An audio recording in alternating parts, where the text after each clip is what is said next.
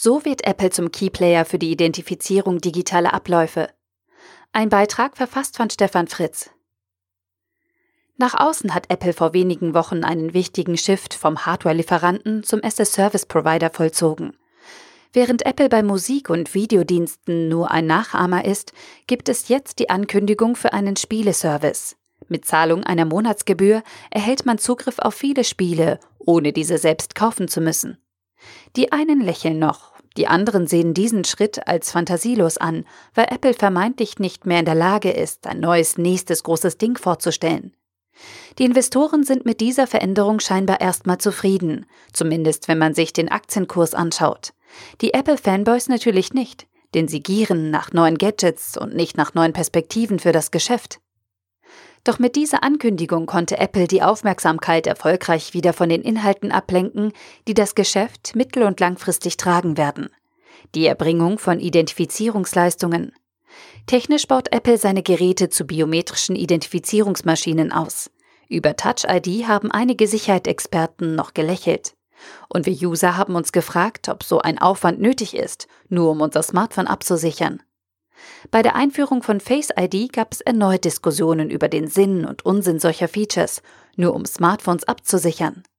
Wenn man sich den Prozess im Detail anschaut, ist der Technologieaufwand, der für jedes Entsperren des Telefons betrieben werden muss, schon Wahnsinn.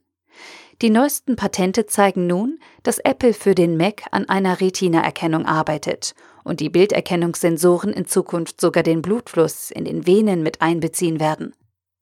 Will Apple wirklich nur das Beste für uns User und unsere Geräte, indem sie mit dieser Identifizierungstechnologie unsere Daten absichern? Wohl nicht, oder besser, nicht nur. Bereits seit 2014 ist die Richtung all dieser Bemühungen klar.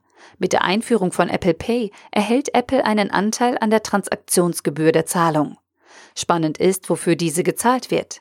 Es handelt sich nicht einfach um eine raffgierige Gebühr. Denn wieso sollten Banken diese unisono, außer in Deutschland, freiwillig zahlen?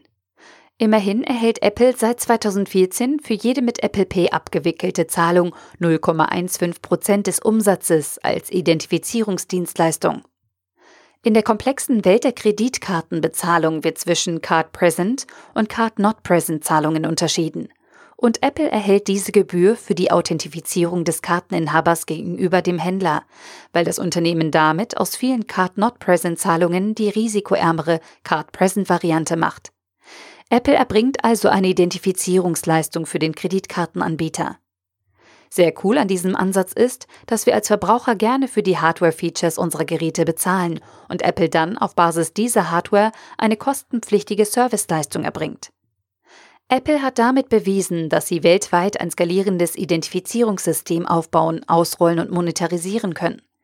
Daher ist es jetzt an der Zeit, sich einen größeren Teil des Kuchens einzuverleiben und die Banken, die diese Leistungen früher erbracht haben, in Zukunft überflüssig zu machen.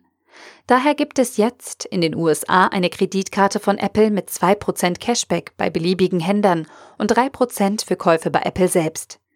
Mit diesem Schritt nimmt Apple den Banken ihre bisherige Einnahmequelle. Moderne Fintechs wie Revolut, Monese und N26 leben von dieser Kreditkartenmarge und haben gar keine weiteren Einnahmequellen. Und Apple verspricht uns Verbrauchern noch etwas anderes. Anonymität gegenüber dem Händler beim Bezahlvorgang, so wie wir es beim Bargeld kennen.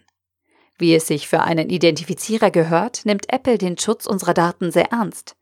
Aus dem Bankgeheimnis wird in Zukunft also quasi das Apple-Geheimnis. Genau dieses Vertrauen von beiden Seiten, also seitens der Industrie in die technischen Prozesse des Identifikationsprozesses und von uns Verbrauchern in das Datenhandling, ist erforderlich, damit Apple diese Sicherheitsleistungen weiter ausbauen kann. Und genau das macht Apple. In einem Patentantrag geht es um die Identifizierungsleistung für elektronische Pässe.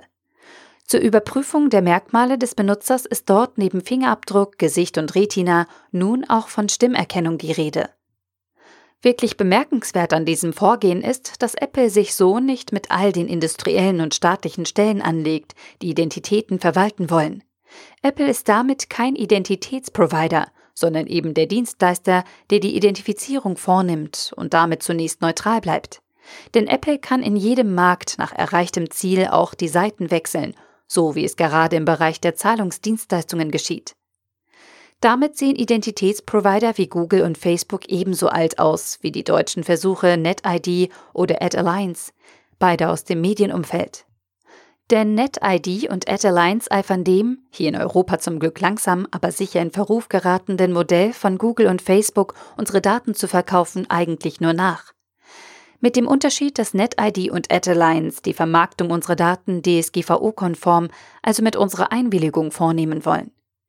Während sich also die Medienbranche und die Werbevermarkter wie Facebook und Google um unsere Daten streiten und damit ihren Ruf aufs Spiel setzen, hat Apple ein paar Schritte weitergedacht und hält sich aus diesen zweifelhaften Märkten vornehm zurück. Auch wenn man das Vertrauen der Industrie, der Behörden und der Verbraucher braucht und dafür erstmal eine Menge richtig machen muss. Es wäre ja fatal, wenn es einem Weltkonzern nicht um das Geldverdienen ginge. Aber dieser Ansatz ist irgendwie geschickter und langfristiger, als sich viele andere Unternehmen und Branchen um Digitalisierung kümmern. Und Apple wird es freuen, dass diese Strategie noch nicht allzu viel erkannt haben. Wir Verbraucher und Marktbeobachter werden es an den nächsten Branchenbeben live und in Farbe miterleben können. Der Artikel wurde gesprochen von Priya, Vorleserin bei Narando.